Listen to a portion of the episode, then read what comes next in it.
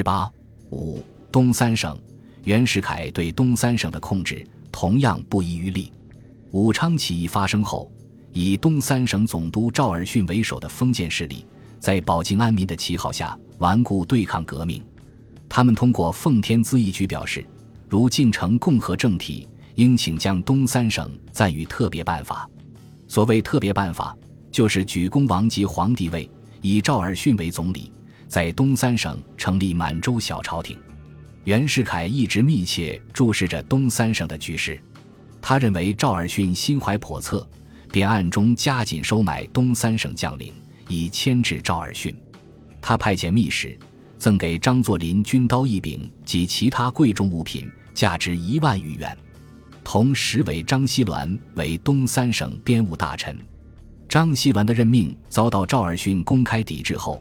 他又一面调动北洋第四镇进行武力震慑，一面派心腹段之贵赴奉天活动。在袁世凯拉拢下，张作霖态度一变，公开通电拥戴袁世凯做共和大总统，并向袁表示，如满族贵族在东三省建立小朝廷，自有统领等抵制，请书谨念。在此形势下，赵尔巽被迫做出拥袁决定，但同时提出以东三省用人，行政不便更为条件。袁世凯权衡利害，满足了赵尔巽的要求。3月15日，他正式下令分别改任赵尔巽、陈昭常、宋孝濂为东三省都督和吉林、黑龙江都督。就这样，在充满狡诈和肮脏的交易中，东三省挂起了5色国旗。东三省虽然宣布改旗易帜，但用人行政亦仍其旧，来往公文、事务仍用总督印信、大清银行、官报发行所等名目依然存在如故。直到这年11月，张锡銮取代赵尔巽时，还发布告示，劝导各界剪发，改用阳历，宣布不准再用前清咸陵及亲命字样、大人、老爷、卑职、穆恩等名称，请安跪拜诸仪节以及前清官帽官服等等。可见，在此之前，封建统治秩序并无丝毫改变。在此情况下，革命党人遭受迫害是并不奇怪的。赵尔巽公开宣称，今者政体已定，更无革命之可言，倘在意图破坏、扰害治安，即属国民之公敌。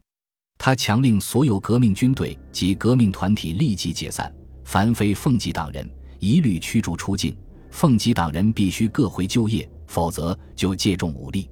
锦州铁血会支部未及全部解散，即被指控存心扰乱治安，破坏大局，一日拿获37人。后经丁开仗极力营救方陆续开始，但铁血会调查部长王环已冤死于中。吉林、黑龙江并不比奉天好些。黑龙江宣布共和当天，宋小莲还在捕拿革命党人，同盟会支部长管颖侯、理财部长关步清就因揭露他破坏共和、暗助宗社党，一个被通缉，一个被逮捕。同盟会虽一再派人交涉，致函诘问，他仍声称按律惩办，绝不稍涉宽纵，反革命气焰十分嚣张。吉林陈昭常同样扬奉共和之名称，时因失其毒辣之手腕，致使遍地叫苦，民不聊生，人民空想共和之虚名，常受专制之实惑。赵尔巽等肆无忌惮迫害革命党人，与袁世凯的支持是分不开的。早在劝赵赞同共和时，他就有话在先，如省内有借名革命紊乱秩序者，均认为马贼，即行弹压无怠。赵等后来解散革命团体，遣散革命党人，他又派朱锡林、张英华、当时携巨款协同办理。朱等到奉天，仅用20天时间，便将东三省及所属各盟旗党人一概资遣净尽。但是，袁世凯支持赵尔巽保全东三省，最终目的还是为了扩张北洋势力。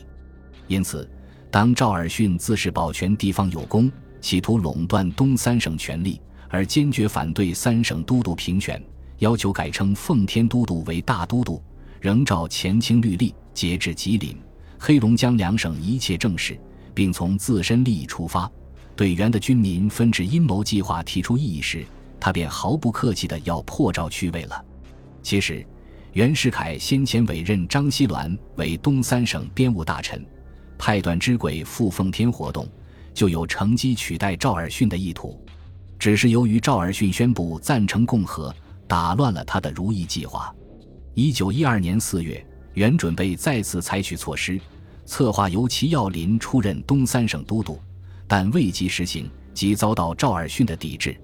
赵鼓动东三省将领联名致电袁世凯，声称东省时局万分危险，若骤一伸手，恐将全局动摇，前功尽弃，并特别指出东省现在局面纯系赵都督剖心呕血换来者，为张公道而安人心，必须倾心推重，绝不令赵都督臂膀隐退。但袁世凯去赵之心并未因此而打消。随后他改采釜底抽薪办法，策动东三省将领，特别是张作霖叛离赵尔巽。